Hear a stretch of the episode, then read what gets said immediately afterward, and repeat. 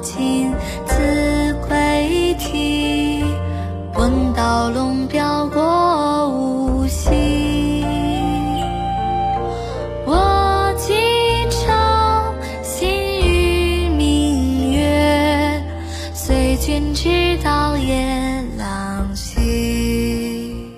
一起听儿歌，我是解春。今天听到的歌曲是来自李新荣在新荣唱诗词当中所演唱的《闻王昌龄左迁龙标，遥有此寄》。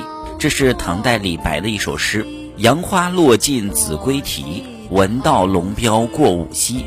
我寄愁心与明月，随君直到夜郎西。”意思是说，在柳絮落完、子规啼鸣之时，我听说您被贬为龙标尉，要经过五溪。我把我忧愁的心思寄托给明月，希望它能随着你一直到夜郎以西。小朋友，你会背这首诗吗？一起来诵读一遍：闻王昌龄左迁龙标，遥有此寄。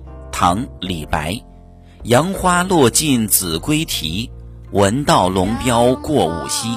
我寄愁心与明月，随君直到夜郎西。